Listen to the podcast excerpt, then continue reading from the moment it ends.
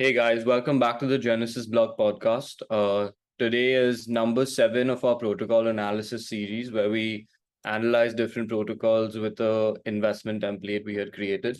Today's protocol in question is Nexus Mutual, which is uh, kind of an insurance platform, but not really. But uh, Sid Sid Shah is going to lead lead us today and explain it to us. So, without any further ado, take it away, Sid.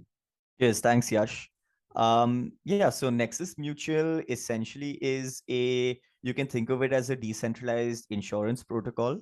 Um, it's, uh, and you know, like before we dive into what exactly Nexus Mutual is and how it works, um, we I'll just like you know rattle off some of the important facts. So, um, firstly, Nexus is based on um, the Ethereum blockchain.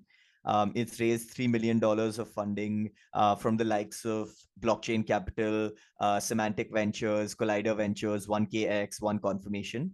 Um, and it actually covers a significant number of protocols um, in terms of providing insurance for products across those protocols. Um, there were at you know the last count that i did a couple of days ago about 122 products that have been covered across protocols for a, um, a variety of different types of um, you know covers that they've got uh, right? So um, the first thing to to understand about nexus mutual is that it is set up as a mutual. So it's it's it's set up as a company limited by guarantee in the uk and uh, it it operates under a discretionary mutual structure. Um, so the members of the mutual have a legal right to proportional ownership of the mutual and um, they're responsible for providing a guarantee. So the guarantee is just a nominal figure. It's about like one pound per member. Um, so if the mutual ever runs out of money each member is only liable for a further pound. So that's it's not much right? Um, so essentially a, a mutual is not really a provider of insurance but it's a it, it's a legal structure which enables members to trade with each other um, under you know one legal entity. So um, it you it doesn't need to conform with all the legal and regulatory requirements um, that the entire in, uh, insurance industry needs to comply with right? Um, and just you know that it's also got the benefits that the its products are not subject subject to insurance premium tax um, and uh, and and you know any surplus or distributions aren't taxed in the hands of members. Um, and uh, the the mutual just pays tax on like you know whatever trades um, are done outside of the mutual. Um, so essentially you can you can think of it as being set up um, as a to enable a decentralized alternative to insurance um, and the the mutual operates as a kind of risk sharing uh, pool. Um, so you know um, so, so that everyone in the mutual can purchase and be covered by the products offered by the mutual right? Um, and it's it's fully owned by the members um, and you know it's in, in the traditional manner like like we've grown used to um, you know these the way these protocols work uh, it, has got a bunch of incent token incentive based mechanisms to uh, incentivize and participate in risk assessment claims assessment and overall governance of nexus mutual right? So um, there are a few key components of Nexus Mutual that are uh, that, that that are important to to understand um firstly right like i i just want to talk about the the the trends um essentially why there has been a need for such a mutual uh, to emerge. So, firstly, there's the blockchain and crypto angle, which is that obviously we're in a very nascent industry, and a lot of products and uh, projects are very new. The the code um, the protocol itself it's not really battle tested. And um, you know there are people and and again there's not not like a regulatory or legal wrapper that allows you know that that allows people who participate in crypto to be covered by um you know let's say like in the us you have fdic insurance or something like that right? Um so there's nothing like that for crypto projects and there's th- therefore inherently a need for insurance to be provided um for these pro- for these products right? So there is a demand uh, that uh, f- from users of protocols and smart contracts um, etc to actually purchase cover and they, there's a there's essentially therefore a demand to pay premiums to uh, any sort of protocol, any sort of entity that is willing to offer insurance products.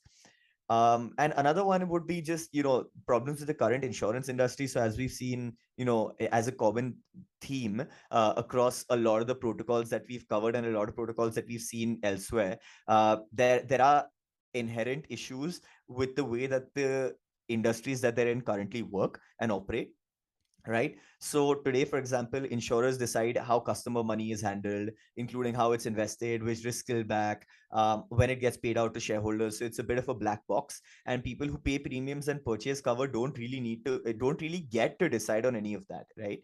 Um, so uh, interests aren't really aligned because the thing is that there's unlimited upside for the insurance company to be able to manage the money because they reap the profits of doing so. But the customers suffer when the if the insurance company goes bust. And i mean we saw that right? We saw that during the 2008 financial crisis when aon um i think it's aon that went bust.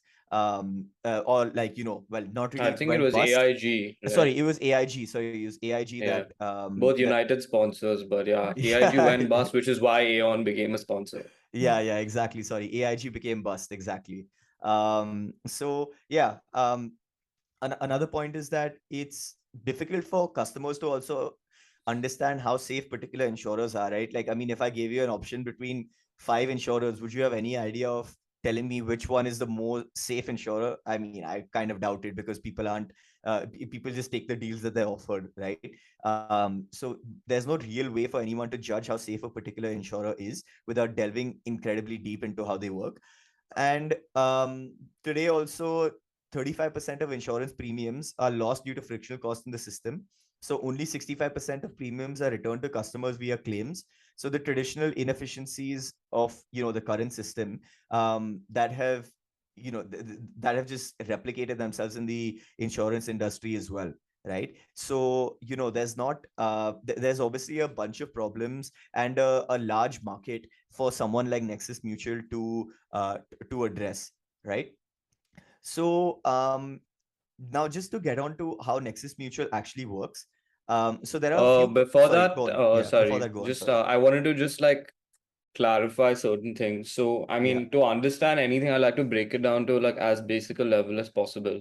So the yeah. way insurance works is that everyone uh knows that the chances of something like a car crash or your house getting destroyed is very low. It's a tail risk but they would still want to insure against it and everyone would want to insure against it but the chance of it happening to everyone is very less and only happens to a few people so all insurance yeah. is is a bunch of people pooling in money and a few people get paid out of it uh, because you know the thing they're insuring against happens to happen to them yeah. so the way it traditionally worked is that um, lots of money give lots of people give money to an insurance company and the insurance company has to pay back a few people and while they are in custody of the money they have to basically reinvest it to ensure that they get a high enough return as an as an insurance company and remain profitable uh, yeah. so uh, there is an inherent um, you know difference in incentives for users and the insurance company. The insurance company is incentivized by profit maximization while the user wants the highest claim possible right? Uh, and yeah. then like any traditional web 2 company um, there has been a increase in efficiency due to you know changes in tech. So like in fintech even though the traditional banking system was there fintech companies came and built on top of it to make it more efficient but underlying the system was flawed which is now insurance aggregators like policy bazaar are coming in and doing the same thing where they are building a good digital platform to people for people to come on but it's still based on a legacy system of insurance which is why web3 insurance is like a complete change in that whole dynamic the same way defi was yeah exactly. So that's a really good overview of how insurance works today and like what the what again the issues with insurance are in the current system right?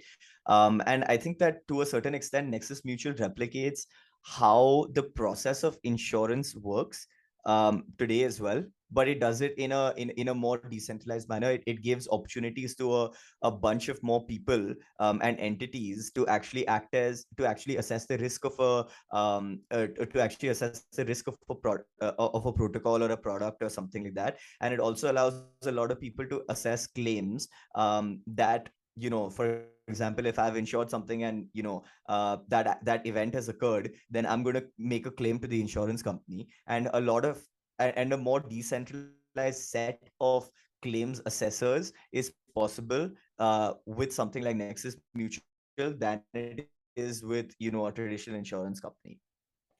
So um yeah just mutual actually works. So uh, as you might have guessed right there are two or three key components to how uh, an insurer actually works. So in this case, uh, Nexus Mutual has has got two main components, I would say, and a, uh, and a bunch of other obviously like really important components as well. But the two main ones, uh, in my opinion, are the claims assessment and the risk assessment, right?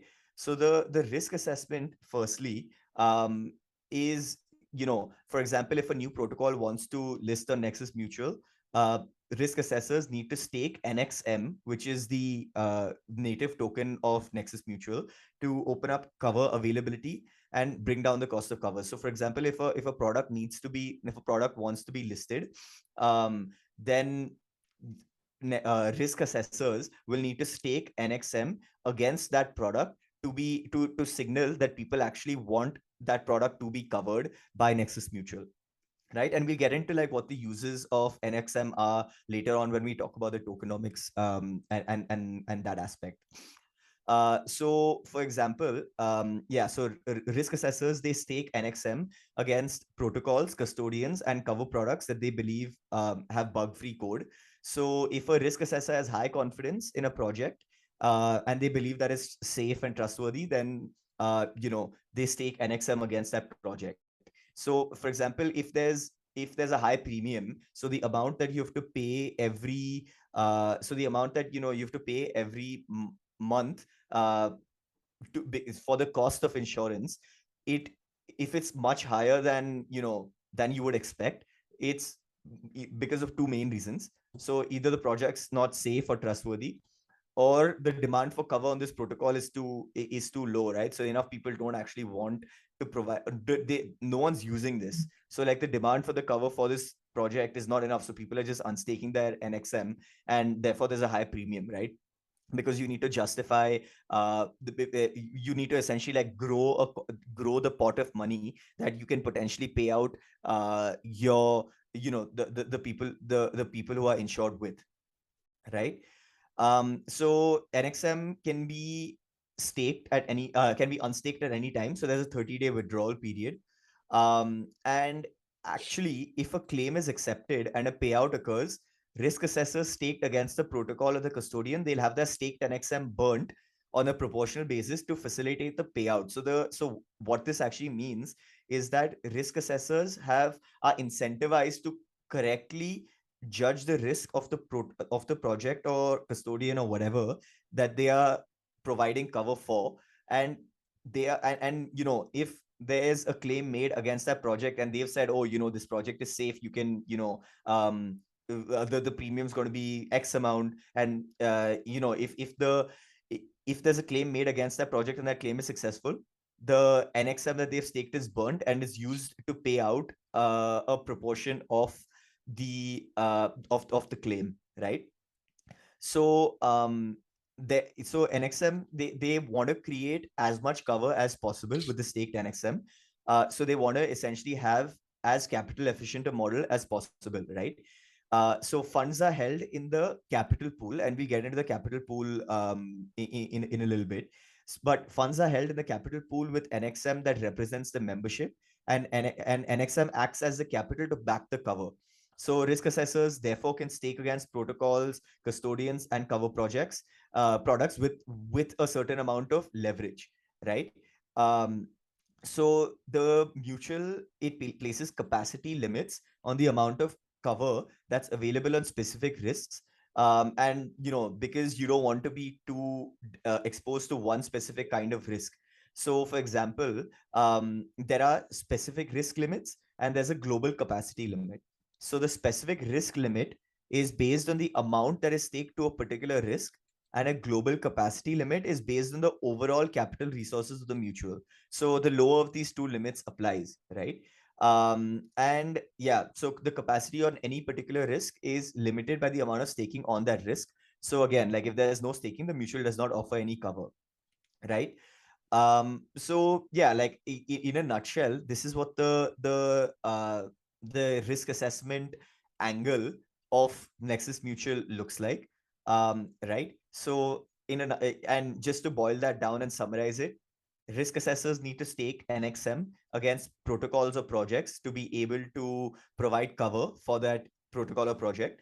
Uh, the amount of capacity, so the amount of cover that Nexus Mutual can provide in aggregate. So let's say that they can provide 100 ETH worth of cover is de- is dependent upon the amount of NXM that is staked to that particular project. And if there's a claim made on that project, then the NXM is slashed or and uh, the, and and burned. The staked NXM uh, is slashed and burned to be able to provide a payout to uh, the person who's making a claim. Right? Does that make sense to you guys?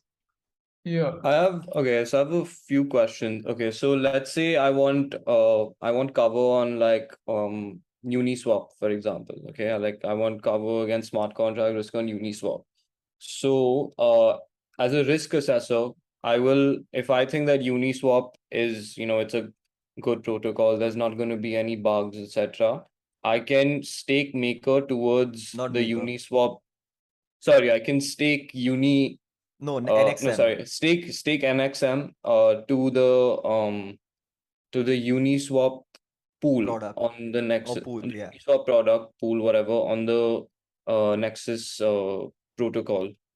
Then uh basically if there is a bug on the Uniswap protocol and the person who wanted a claim on it is coming for their claim, Mhm. then Nexus is burnt and the, the user who wants cover will be paid back in Uni tokens or in Nexus tokens or how does it work? Uh, I think that they would be paid back in you know whatever token that uh, I I, I guess like it, would be usually ETH. Um, so they would they yeah Oh, they would probably pay them pay them back in ETH. Um, they would they would burn the NXM in order to essentially um yeah they would they would burn the NXM in in, in order to you know signif- to to pay for that ETH right. Um, so So Nexus know, has like- a treasury.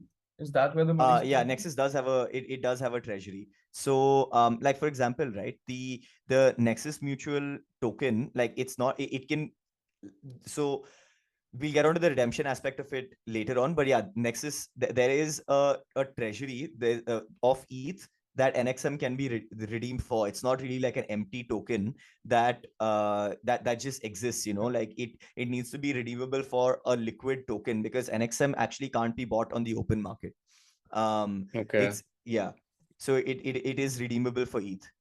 Okay, so so if I am a risk assessor, to get the NXM, I first have to deposit in the treasury.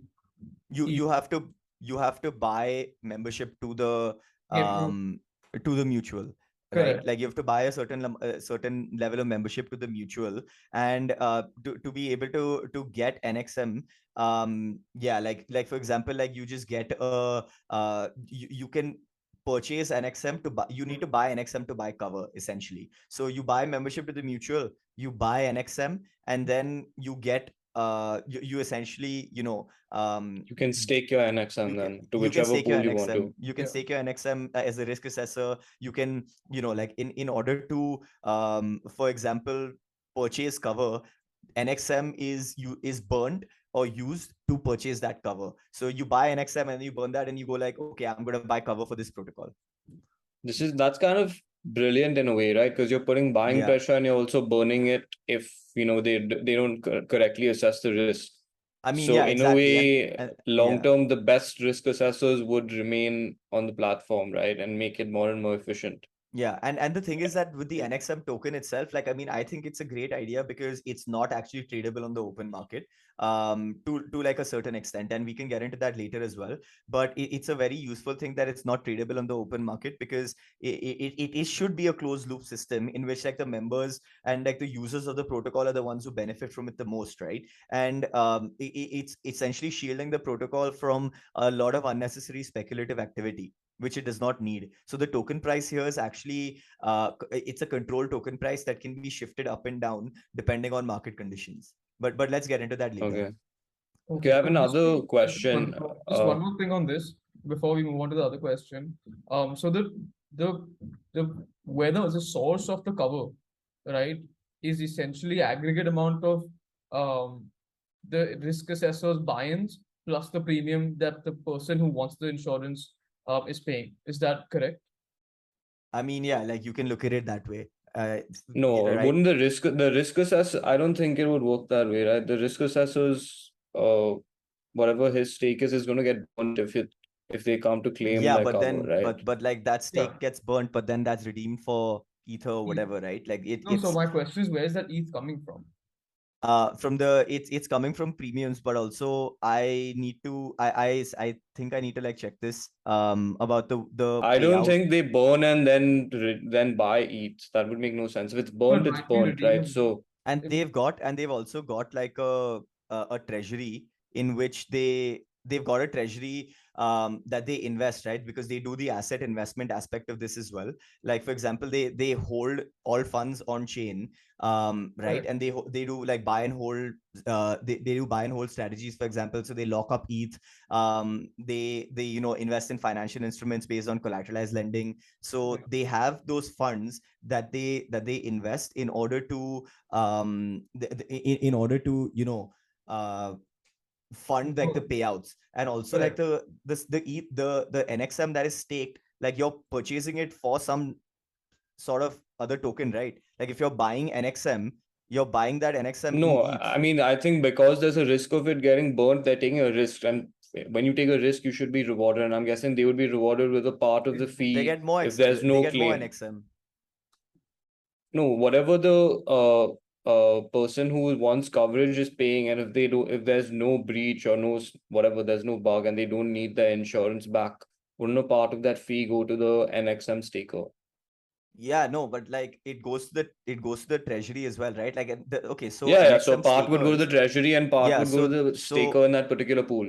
so risk assessors earn proportional rewards in nxm equivalent to 50% of the cover premium so Okay, so- Okay, and then the rest would go to the treasury, or would Yeah. assume. But the initial Yeah. Okay. treasury was funded by uh like external. but obviously right, like, okay so financiers. think of so, so think about it right like if you're buying membership rights to the mutual you're paying in eth or in like whatever token you want to so that money goes into the treasury yeah, Correct. you're buying mo- you're buying nxm tokens in the first place to be able to stake it and earn more nxm token tokens and like risk assess and claims assess and all of those things right so that you're buying those nxm tokens with some sort of cash like with some not cash but like with some currency with some asset you're buying it with eth so that eth goes to the treasury as well Okay. right so Okay. when that nxm that is like that is staked against a particular product is burnt that means that the eth is redeemed and like paid out to the uh, or dai or whatever right like eth or dai or usdc or whatever i think it's eth and dai only Okay, got it. So the Yeah, it sources is, of it the is. treasury is threefold: the membership,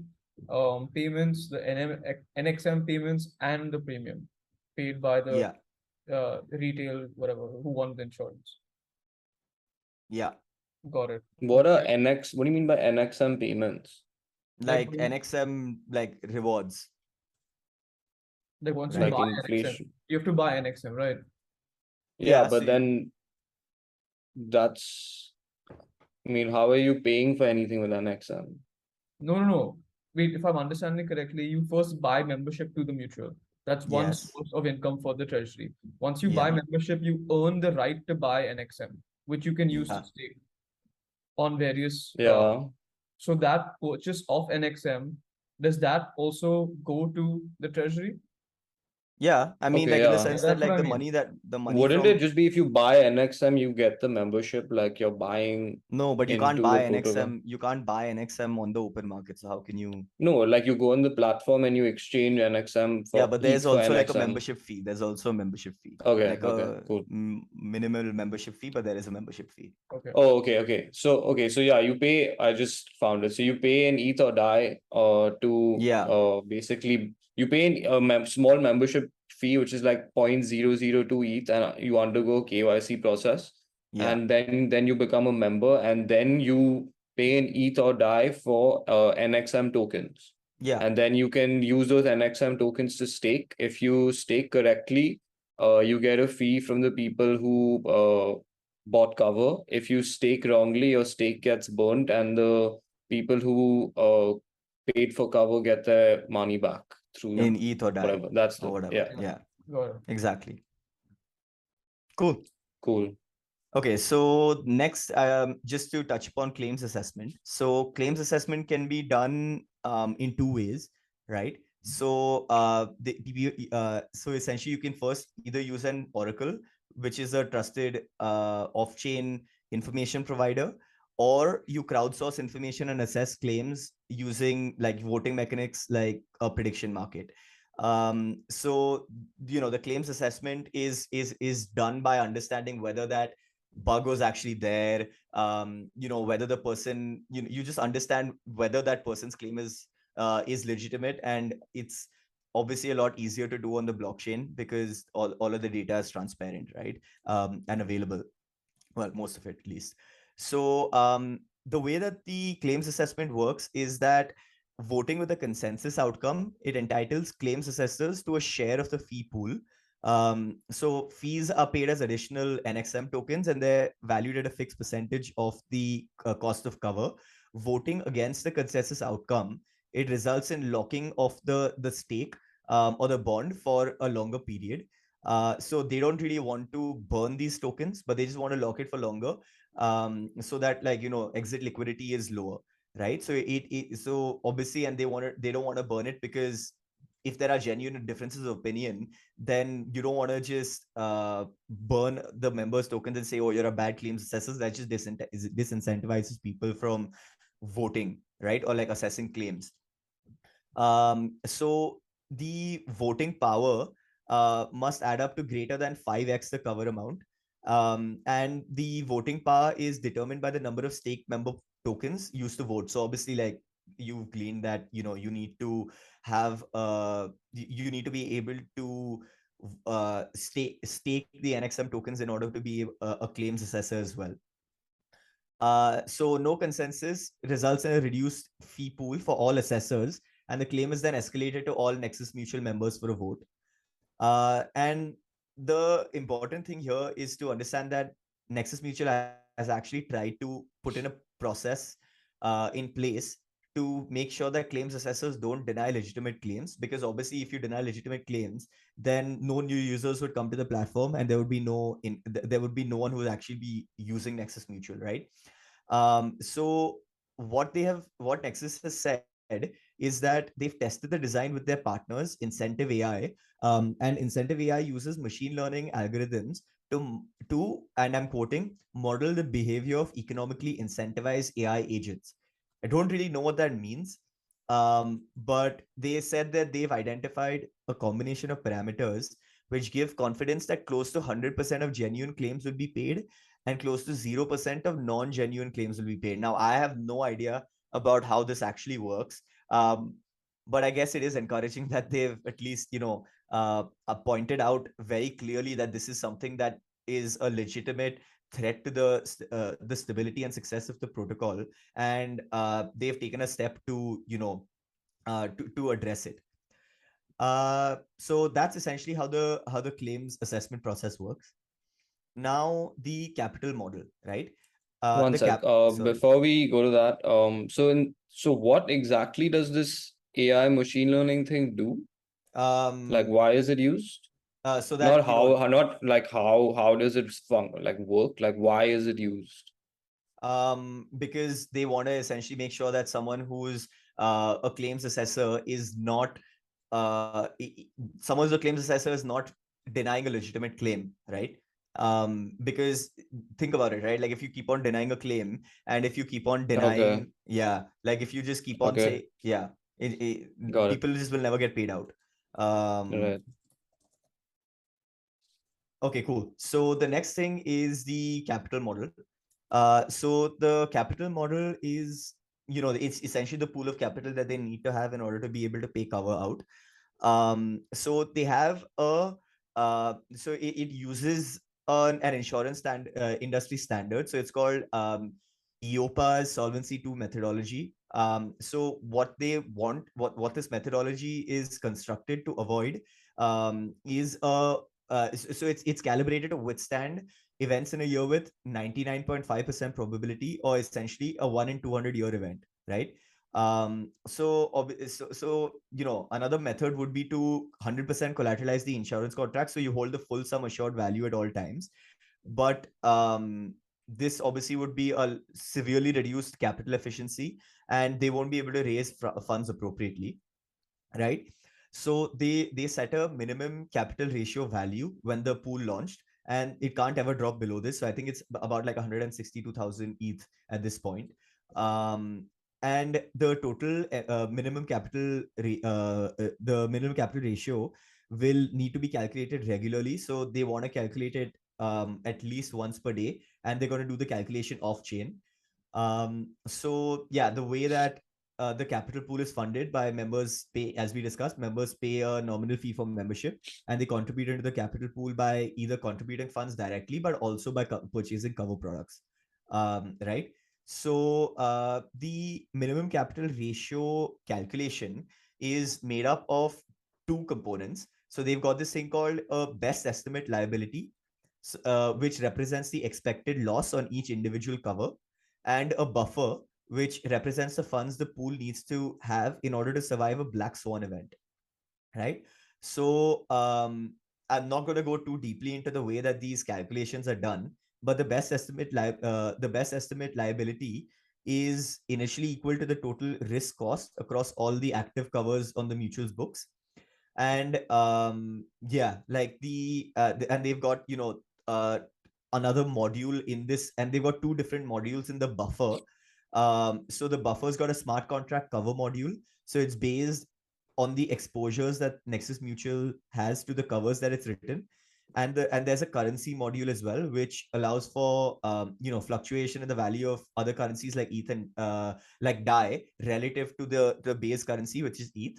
Um, so you know the the the scenario with the lowest resulting MCR percentage coverage across both the best estimate liability and the buffers picked out um so yeah essentially the capital model um and we we'll get into you know when we're talking again about like the the redemptions and the tokenomics aspect of this we'll get a little more in detail about uh you know how the capital model actually works and like how redemptions are allowed for nexus mutual members and stakers and all of the uh, and, and all of that uh, the capital model.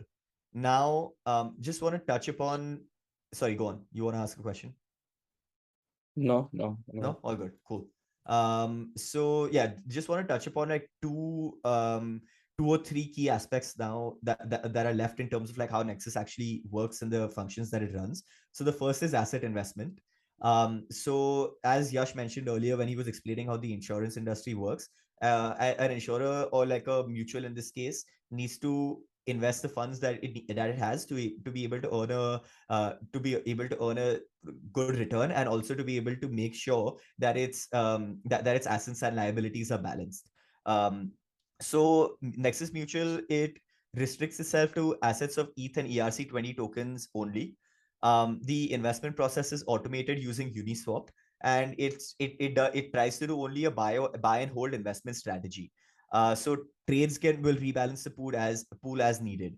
Um, and uh, yeah, so there are trading triggers to deal with liquidity needs that arise from claim payments. Um, and so the the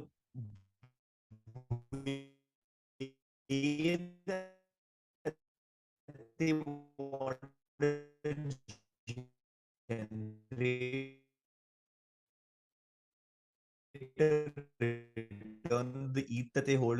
is through so um they want to in, in proof of stake invest in financial instruments based on collateral.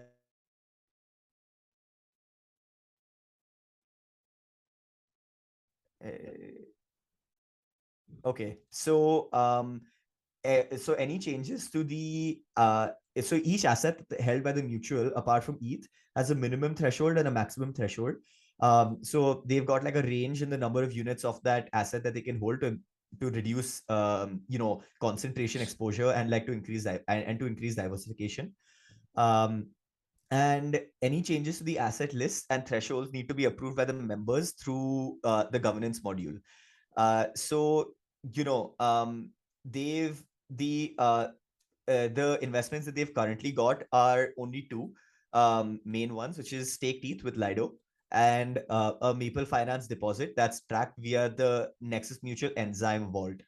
Um, so the uh, initially initially um, the you know the asset liability management or the asset investment uh, you know considerations weren't really important um, because of the because the uh, duration of the cover was low and the uh, initial currency assets which were uh, ETH and DAI were you know they were in the same denomination as the currencies uh, that that you know the the cover was written in. So the the amount that people would be paid out would be um ETH and DAI and they would be holding ETH and DAI anyway. So you know there wasn't like too much of a mismatch between those. So therefore the asset uh, liability management wasn't as important initially right? Um so that's the asset investment uh angle of how nexus works uh, the target audience now. Now the target audience for the the cover is uh, four kinds of um, is, is four kinds of you know uh, entities. It's projects that want to deploy code, so because they want to purchase cover in case anything goes wrong. Um, individuals that are looking to in, interact with smart contracts, so people like me and you. Um, projects that are launching an ICO um, who want to essentially give confidence to people uh, participating in that ICO or like in the token launch or anything like that to you know uh, give give them confidence that um, you know that the the code is that the, code is covered and uh, people can purchase you know cover for that code. And uh, multi-sig wallet contracts um so you know just so that the funds themselves are in place and they don't just disappear someone just doesn't withdraw them right? So those are the four key entities that Nexus Mutual wants to target. Um, but obviously, you know, in the future, if they start adding products that are not only you know crypto native so like there are not only smart contract cover protocol cover and they're like they they delve more deeply into the broader world of insurance uh their number of entities and the types of uh the, the the type of the target audience the makeup of the target audience will will obviously change um now uh, the last component is uh, just the KYC angle. Um, and, you know, just to briefly touch upon this, but uh, it's obviously important for Nexus to identify every member of the mutual. So there is a KYC process involved. And, uh, you know, this has proven to be a little bit of a barrier because obviously in crypto, no one really likes to do KYC. Um, and, you know, so this might limit uptake of, of Nexus uh, going forward, but it is an important consideration that needs to be there. Cool. Um, I'll just stop here for a second if there are any questions. Um, otherwise, can continue on to the cover products that they offer and the team. Yeah, we can. Uh, no, nothing from me. Cool. Perfect. Um, so the main cover products offered by Nexus are of four types. So they've got a yield token cover, which uh, provides, uh, you know, cover against yield bearing token depeg- uh, depegging. Um, so the depegging risk is covered, and the with the value of the token, um, which is the value right before the hack occurred. Uh, then there's protocol cover, so it protects against a hack on a specific protocol. So things like code being used in an un- unintended way, economic design failure, Oracle failure, governance attacks, um, protection for assets on uh, layer two solutions, non on not on non Ethereum smart contracts, and protocol and protection for protocol across multiple chains. So I guess bridge hacks, right? Um, then they've got custody cover, so it protects against you know halted withdrawals and haircuts on funds stored on centralized exchanges. Um, so, for example, if a custodian gets hacked, where the user loses more than ten percent of their funds, um, or any uh, or uh, if there are any withdrawals from the custodian that are halted for more than ninety days. Um, so those are the the the that, that's the type of custody cover, and the last one is uh, uh, is cover for you know proof of stake ETH. So ETH and they've called it ETH two staking cover. Um, so it's protection against any missed rewards and penalties that are incurred by validators. Um, so any missed consensus rewards as a result of being offline. Um, all deduction made, all deductions made from the covered validators on you know the ETH2 beacon chain. So this is obviously before um, the merge uh, last week. So and um, you know, for periods post the merge, any transaction rewards um, missed as a, a result of being offline. Uh, so you know, so they it, it does cover you know the the possibilities that have emanated after the merge. Um, so i- i- essentially, validators are offline. It it covers those um, those rewards, which is actually a a pretty interesting thing to consider because um, you know if the validators are getting rewards even for being offline, um, what is the incentive to validate as much? But anyway, that's kind of a separate point that we don't want to discuss uh, right now. Um, but I guess obviously that they have considered this, right? Like it must be uh, something like you, you're offline for a short amount of time and not a significant extended period of time. Um, because the the wording that they've put into their protocol cover uh, and for each uh, and not only protocol cover sorry for like each cover product is pretty comprehensive um so yeah um essentially these are the types of cover uh, that they that they want to uh, protect against uh, right now right? Um in uh, the future in terms of their roadmap they want to cover things like um you know um dependencies or partial claims. Uh, they want to do things like real world products. So they've mentioned earthquake cover uh they want to um they, they want to do the, the and and like in general um it indicates how you know these types of protocols it is important for them to begin their life um as providing cover for crypto native products but there is scope for them to expand to provide uh, expand and provide cover for uh you know general general risks right? Um right so that's it But this the- speaks to like a wider argument, right? That even DeFi in general, it all needs to link to real world assets. Yeah, yeah, Otherwise, it's its own siloed ecosystem, and you know, it doesn't. It's just Mm-hmm. ensuring one thing that's not really connected to anything to the real world anyway, right? Definitely. It's just its own thing. Definitely. Yeah. The real world ang- angle of this is really important. And I, I guess like when you provide cover for real world products, it just unlocks a whole new target addressable market, right? So it, it's just a whole new avenue of expansion. Yeah, and also comes with that much regulation also. Yeah. So Of course. Yeah. two-sided coin. Yeah. Cool. Um, next thing that I want to touch upon is the team. Uh, so the team uh, consists of a bunch of uh, you know insurance experts. Uh, it's it's led by a, a gentleman known uh, called Hugh Karp. Um, he's an insurance professional and actuary with 15 years of experience uh, in a broad range of insurance and reinsurance roles. So he was CFO of uh, for, of life insurance um, UK and Ireland for Munich Re. Uh, then they've got uh, their, their operations head is uh, Kaylee Petrie, um, previous experience with the UK civil service in, in the NHS. Um, business development is uh, Ricky Tan, who's a um, who's an MBA from UC Berkeley, um, founder of research company Token Data, and experience in institutional finance and early stage startups. And they've got a few folks on the engineering uh, side as well. So um, they've got four folks on the engineering side. Uh, so Roxana Danila, who I think um, leads the engineering uh, team. So she's a product man engineer, five years of experience leading and building software products at scale. Um, she was backed by Entrepreneur First and was a tech lead at Facebook. Um, and she was co-founder and CEO at ne- uh, and and uh, and CTO at Nectar.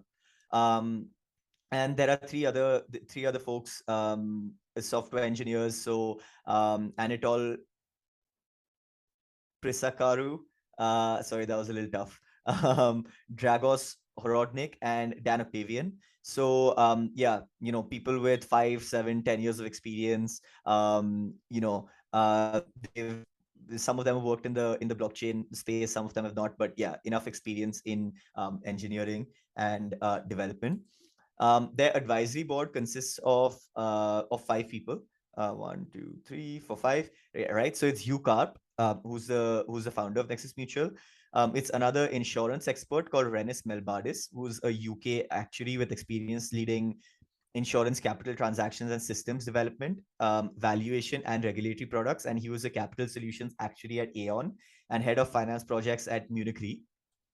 Um, they've got a mutual expert as well, Graham Thurgood, who's an insurance professional of 17 years, um, set, up and ran mutuals in the UK, worked for RSA, Allianz, and Aviva.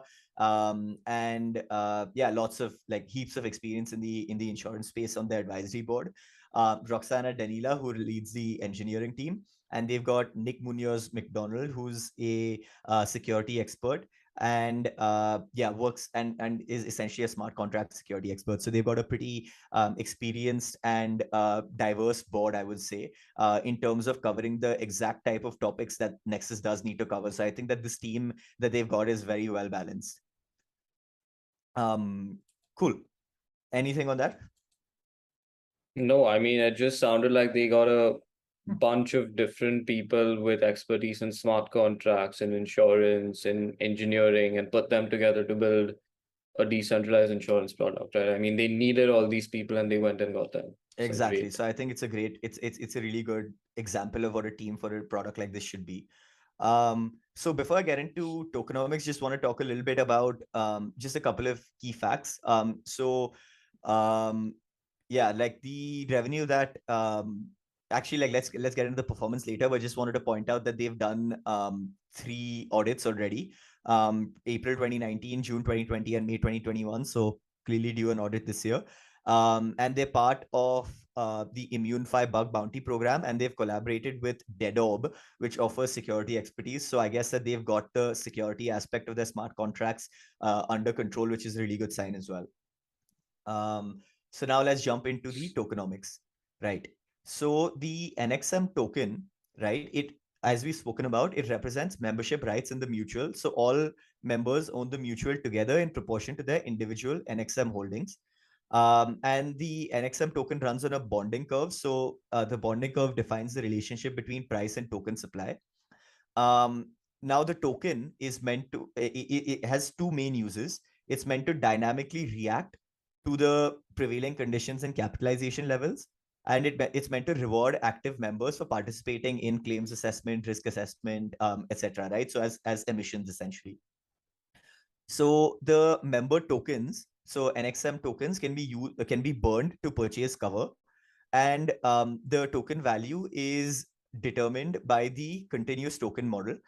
Um, and 90% of the tokens used to purchase cover are burned, and the and the remaining 10% are locked for the cover period plus 35 days as they're required to submit a claim. Uh, and only members of the mutual will be able to own tokens, which is really refreshing actually um, and tokens can't be transferred to any NXM, uh, eh, sorry, any Ethereum address that's not been designated as a member, which is which is an interesting uh, uh, way. You know, it's just an interesting design structure for the NXM token. Now, what the uh, so NXM, right? Um, the the way the token price works is um, through a formula. Um, the so it's i'm just going to briefly say it it's not you know really important for us at this point um, but essentially it's a plus mcr divided by c multiplied by mcr percentage raised to the power of 4 and a where a and c are uh, constant values that were calibrated at launch uh, mcr is the value of the minimum capital requirement in eth that grows as um, the number of covers grows and the mcr percentage is the ratio of the capital pool to the minimum capital requirement, right? Um, and another point is that you know cover holders can't really transfer sell their cover policies at this point. They have to hold them through the duration of their cover. now, um, the way that the token price is mostly influenced is through the relative uh, is through the funding level of the mutual, which reflects the um, in, a, in a, uh, immediate financial position of the mutual it encourages recapitalization when funding levels are low.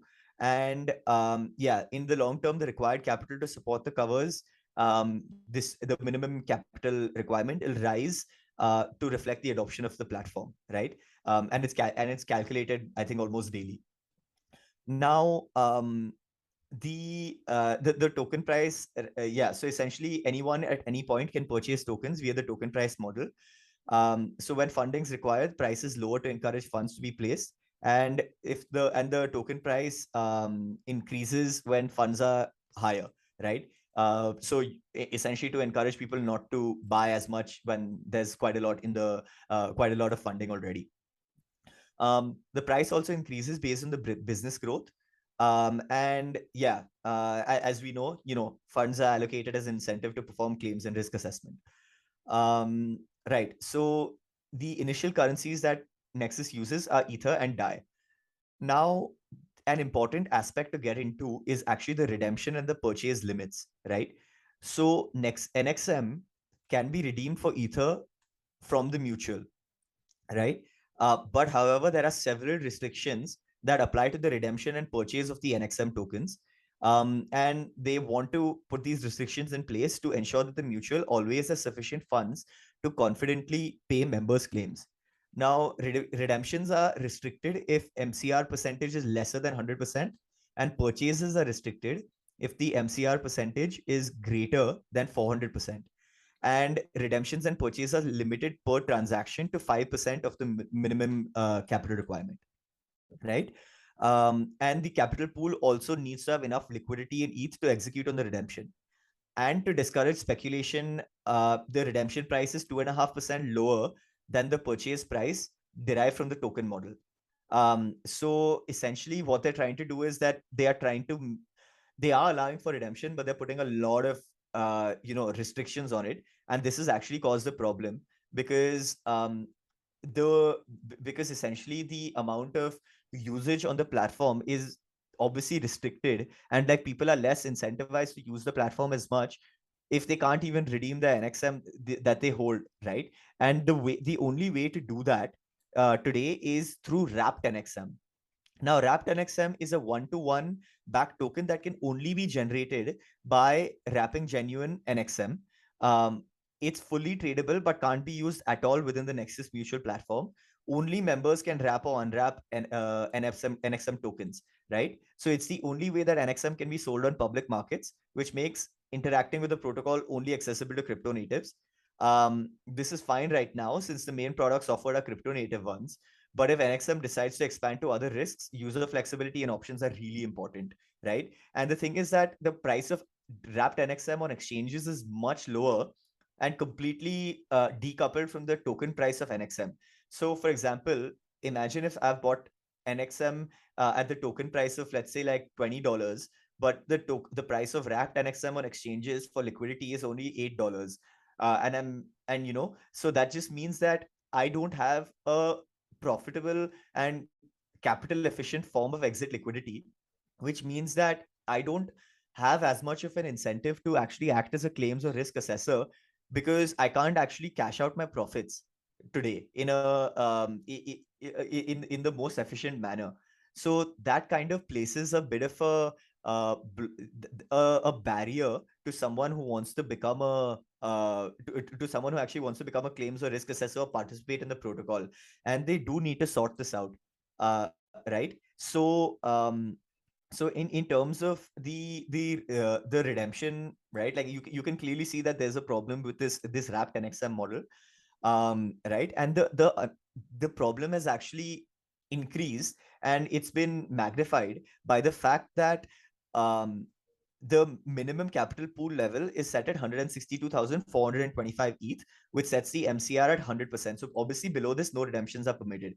But the problem is that even before the um e- e- like previously when the capital pool level of ETH was much higher, um, and the amount of ETH in the capital pool was uh, was essentially higher than 162,425 ETH. Redemptions were still not allowed at that point in time, which doesn't really make as much sense to me. And it is a bit of a, uh, an issue that needs to be looked at because you can't be restricting the re- the redemption of your members from Nexus Mutual if you want to build a sustainable protocol that that just doesn't allow that just doesn't sit right with me it doesn't make sense and um you know? So the only way for them to exit is mint the tradable um uh, wrap nexus uh, mutual tokens sell it on the open market. And 25.7% of nxm tokens have been wrapped as um uh, have, have been wrapped right and it trades as a substantial discount to its stated value of the bonding curve which means that people are just looking for exit liquidity. They just want to get out. And especially in a bear market and a situation like today people do want to have control over their holdings and they don't just want to hold it in nexus um you know hoping and praying that they'll be able to redeem at some point in the future for the token price. Um you know so i i yeah i think that this is a bit of a, a barrier um that I, that i've noticed um for for nexus. So yeah in general that's the tokenomics angle that i wanted to go through and i know that you guys will have questions and comments so so so feel feel free now this this whole thing um last bit that we just spoke about it just uh, shouts of centralization risk. Um, because I would expect if they have a minimum capital pool requirement, um, you know, under which you cannot redeem ETH. I'm assuming that's you know encoded on in a smart contract um, to enforce such a thing. And then if it's above that, then the smart contract will allow you to redeem. But if they're still not letting someone redeem ETH, that I mean, we haven't gotten to governance, but it just makes look that the whole redemption is gated by a centralized entity. And this is Yeah. no different than, you know, something like um like a BlockFi or a Nexus, like a you know the other Nexus, um stopping your redemptions uh as a retail investor. So I mean this is quite quite significant. Yeah, I think that like initially they didn't allow for it because they kind of wanted to build up the capital pool and like see how uh, and and well not adversely impact the the level of funding in the capital pool and just be insured. But yeah, I mean like if you said that you're going to be allowing for uh if you said that you're going to be allowing for you know redemptions, then you should be allowing for redemptions and you should be giving that flexibility to your to your members. Yeah. But we don't know if this is encoded or not, right?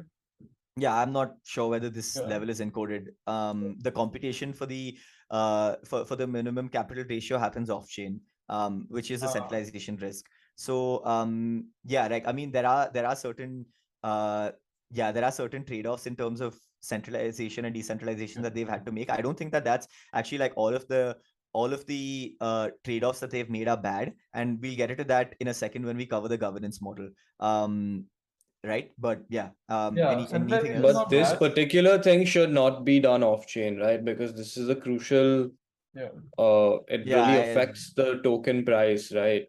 They are doing And it. Yeah, Or I anything that affects token price should be on chain, in my opinion.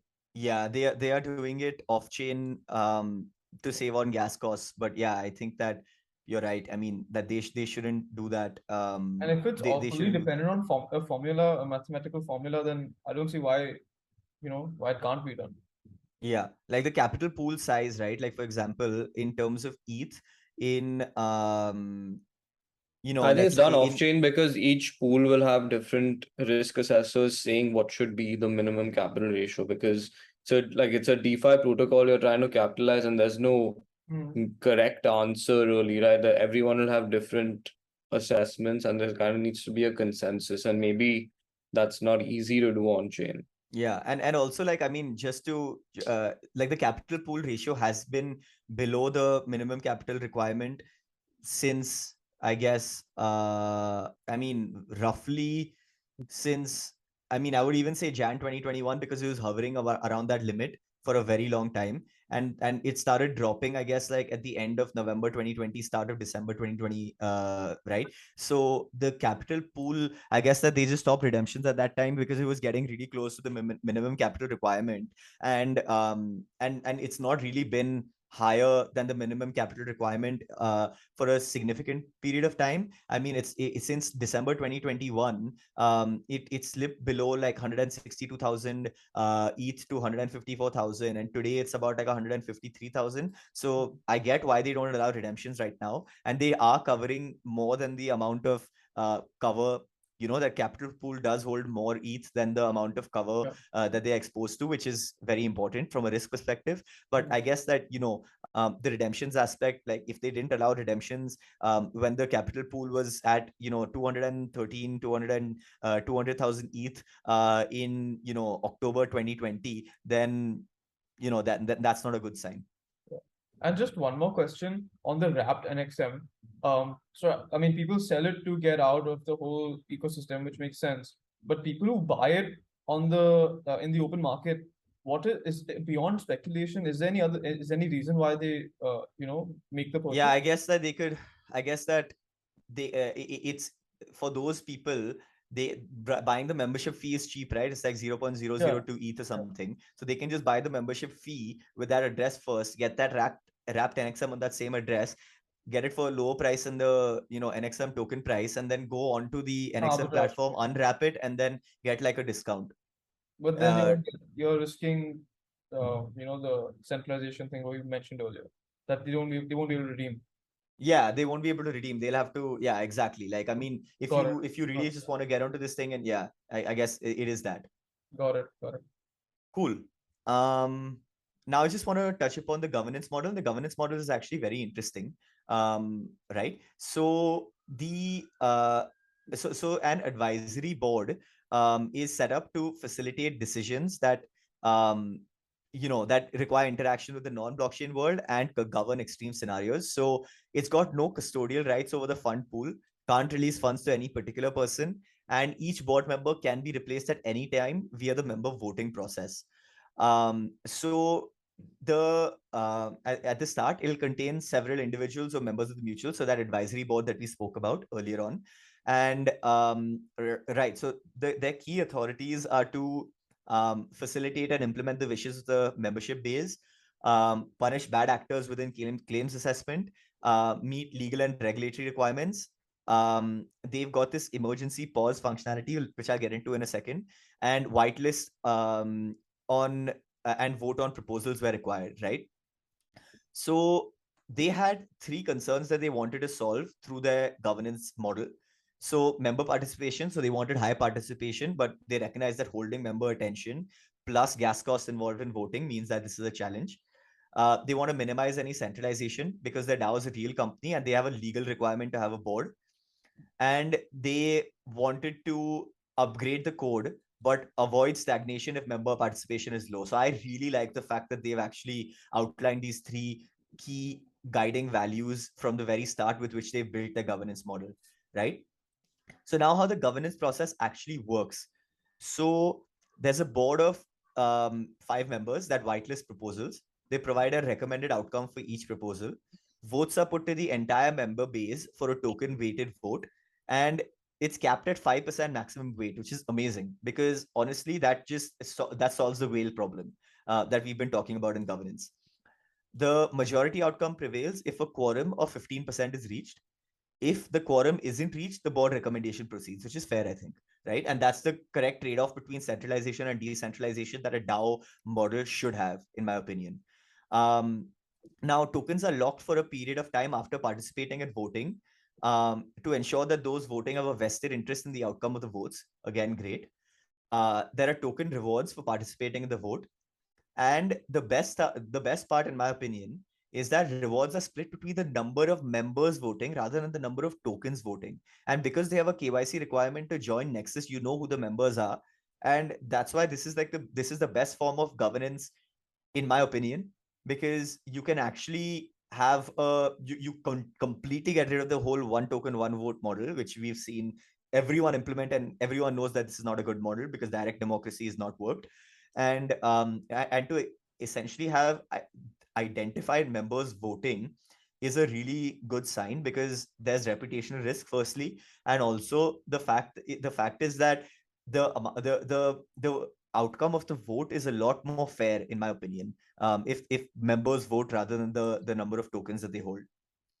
And another thing is that a member can delegate a proxy to vote on their behalf and still receive all the rewards in the vote. Um, and a proxy can be any other member and they can be revoked any uh, at, at any uh, any time right? So i think that this this governance model is actually one of the most developed ones that i've seen. I think it's a really good model um, and uh, I, I think that just in terms of avoiding some of the pitfalls of DAO governance, it does a really good uh, job. One thing to obviously note is that um, it's possible because of the KYC requirement, yeah. um, right? So, a, you know, it's a double-edged sword because you do KYC and you get the benefits. You don't do KYC, you don't get the benefits. And you have to deal with like the kinds of DAO governance models that we're seeing where we're really trying to understand how to implement a successful model without requiring each individual identity to be attested to. Uh, so I think that that's an important point to consider, right? Um, now the uh, they want to reduce board centralization by um, you know allowing any member to raise a proposal to replace a board member with themselves, which bypasses the whitelist gate.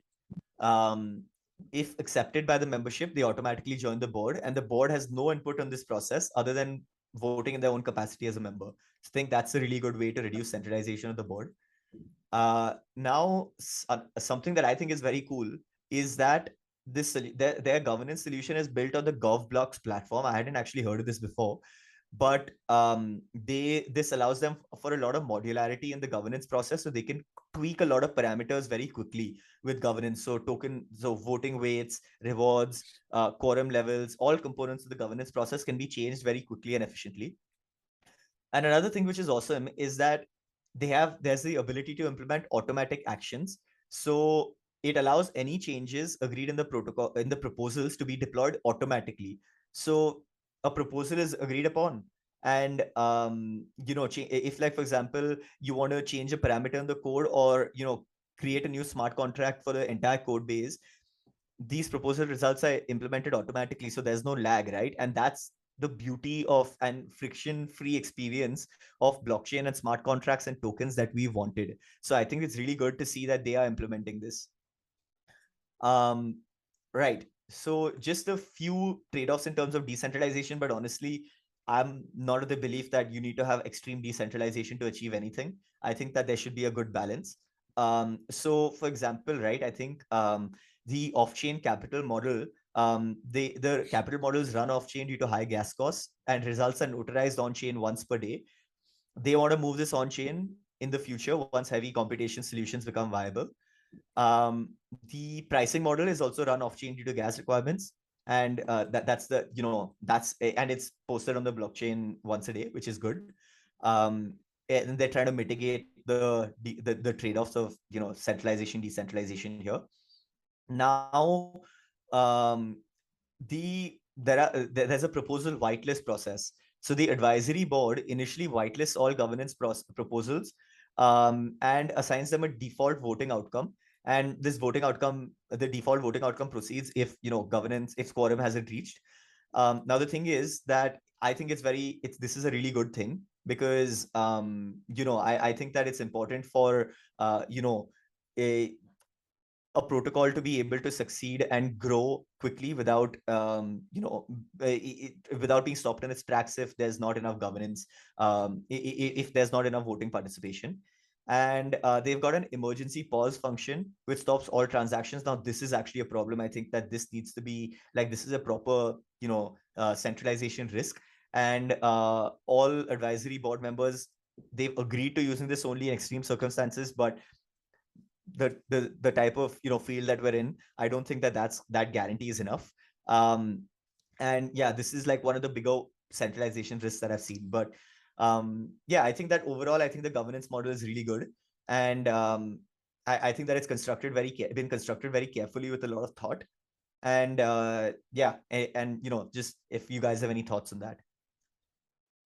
Yeah, so I mean, overall, if you look at tokenomics and governance, they've clearly put in a lot of effort. It's just that unless a protocol is absolutely perfect in terms of its flywheel, even one, you know, bad part in the entire cog can just derail the entire project. So by with that whole redemption mechanism not being great and um the this one governance centralization risk you spoke of, it could be a potential factor that leads to its downfall. But overall, I'm a fan of the idea yeah, at least. Exactly. I think that it's done very deliberately. Like I think they've thought through this very carefully. Yep, definitely.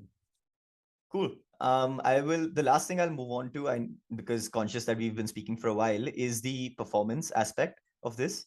Um, so in terms of performance, right? So um, the active cover amount size uh, today is um, I think it is 142,000, 143,860 ETH while the capital pool size is about uh, 153,732 uh, ETH, uh, right? So um, the capital pool needs to grow since it's getting closer to the active cover amount than it ideally should. Uh, capital is 91.82% efficient, um, which is good, uh, but it's veering into dangerous territory actually um, right now. Now, an interesting factor note is that the losses experienced compared to total premiums paid are 34%, which is really high. Um, so the claims accepted uh, are $7.6 million, while the total premiums paid are $22.4 million. This is really high when you take into account premiums earned in 2022 are $5.7 million and claims paid out in 2022 are $5.4 million.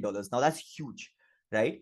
Um, it shows the amount customers are paying for premiums, but also the amount of smart contract hacks and failures that have occurred this year And this number's been significantly distorted by the fact that they paid 4.9, they paid $5 million because of the Rari Capital hack, which accounts for 65%, 66% of the total losses and 93% of 2022 losses. So this it just shows you what can happen when they don't as- assess the risk properly right? Like when they like and not even properly right? Like people thought Rari Capital was fine. Like people thought it had good contracts. They thought the team was great. Um it just shows you the danger of crypto at this moment in time. Um and that you know such one-off events can have such a significant impact on uh you know the the the amount that's paid out and the uh, and just you know the just distort the losses so much now the the premium for this above cover id um so it's 7149 right? So the 5 million dollars paid because of Rari capital. Uh, the cover started only on 4th april and the payout uh, date was 18th may this year. So it just means that the premium was not paid for very long and the hack took place not long after the cover was taken but assuming that the premium was paid daily, right? Like in terms of um, if you say 10,766.55 and you divide that by the number of days between April 4th and May 18th, um, the yearly premium was only 1.77%, which is incredibly low. Um, I think, at least in terms of the pre, uh, but again, I, I can't judge this accurately enough because I'm I'm not a risk assessor. Um, but I think that the premium was it seems like it was a bit low given the market conditions and given like the macro environment that had resulted um, after the Russia invasion of Ukraine. Um, but again, obviously that doesn't translate into a smart contract getting uh, a, a failing or getting hacked. But you know, in terms of just how nascent crypto is, a 1.77% yearly premium seems a little bit low to me. Um, now, um, you know, it, it does show the robustness of the protocol that it's paid out a large amount in one go, but it also shows the shows the risk of DeFi in its current state that contracts and pools that are deemed to be safe can still be so risky and still lead to such a large risk for the mutual. Right. Um, now the annualized premiums in force they've decreased significantly since Jan 2022. Um, and even more so from their peak in summer 2021. So this reflects and tracks almost exactly with the broader downturn in DeFi. Um, so and this makes sense, right? So with less funds in projects to insure, premiums and cover are bound to fall. Um, and this is an interesting dynamic since it's clear that ne- Nexus Mutual success is highly positively correlated with the success of DeFi. And that makes sense again because more projects to insure, more premiums to be paid, and you know more money to Nexus Mutual. Uh, so you know it, uh, it, it's it's a very interesting dynamic that you know the the success of Nexus Mutual is very closely linked to the success of DeFi in general. Now the market cap of NXM in the market is $47.3 million, which is much, much less than the amount in the capital pool. Um, so, but redemptions are halted right now, which means that there's no real value to holding the NXM tokens um, other than staking them and acting as a claims or risk assessor in the hope that the capital pool rises high enough to enable redemptions. Now, since the low, pool is lower than the minimum capital requirement right now, and the and given the state of the market we're in, it'll probably this will probably significantly lag market recovery and only be enabled after it's clear that the market has recovered. So this means that the value of the NXM token is only to purchase cover at the moment. And given how you know cover has been trending with NXM, demand for the token is probably not high. So this is a bit of a paralysis state that they've reached, right? And what that means is that they need to reduce token price significantly, and uh, in, in order to encourage people to actually buy cover for their protocol. And you know they, they're just going to have to take the loss and um uh, and you know in order to gain more activity uh, on, on their on their platform at the current moment. Um then uh, the capital efficiency ratio. Since august 2022 since last month basically it's ranged between 77 to 100 percent. Um uh, and it's and as of september 18 so five days ago it was 77 percent. Um since the capital pool size is already below the minimum capital requirement, Nexus needs to in- incentivize the injection of liquidity into the capital pool by lowering the price even more. This disadvantages current NXM holders, but it may be the only way to shake the paralysis, attract capital, and grow in the bear market, like I said. Right. And uh, yeah, the, their 12 month rolling revenue statement shows heavy losses at $56 million, uh, of, the, of which $52 million um, uh, were attributed to investment losses. And this is in line with the broader market, but it also shows a need for a more prudent risk management, right? So they might need to deposit into uncorrelated assets like Goldfinch or um, things like that in order to be able to not be exposed to the wider fortunes of the crypto market um, right and also the fact that the the investment uh, strategy may not be as lucrative as you know initially thought but yeah i think that that's essentially the um the the, the way that nexus's performance has been trending. Um but yeah i think that that's it from me in terms of analyzing nexus and how it's done um and how it works. I think overall i think it's a really good protocol with a really good idea um and i think it makes a lot of sense. And uh yeah in general um i'm pretty you know i think that this this structure can be replicated pretty well and if they sort out the redemptions um and if they sort out like this stasis that they're in right now with terms of token price and cover purchases and if they if they can expand to products that are not correlated with the wider defi market uh, and with DeFi in general, then they have a, a higher chance of succeeding. But yeah, overall, I think that I'm pretty positive on Nexus. Right. Yeah, I think I think it's a commendable job for the space they're approaching, which is highly, highly complex. Um, of course, we've not touched upon the regulatory aspect, but I mean, that's that's true for any project. Um, Yeah. so I mean, that's just part and parcel of building in the space. But other than that, I think, and I, how how old are they? How old? When did they? Uh, I think they launched in uh 2020, but I can't be sure. Um, I'm not. I, I haven't. Didn't Uh, they do an audit in 2019? oh, sorry. Yeah, the April 2019. Yeah. So they sorry. They must. I Yeah. think they launched in 20. Uh, they must have launched in 2018 or 19. yeah Not bad. yeah. I think for two, three years in such a in such a segment, I think they made Yeah. really progress. Yeah. Agreed. yeah Cool. I think I think we can wrap things up now. Perfect. Yep, Cheers. I uh, think. Yeah. Yash, go on. Yeah, that's all from us. Uh, I just wanted to say thank you to the viewers for listening in again, and uh, I hope you guys enjoy enjoy this episode. Cheers. Thanks everyone, and see you next time.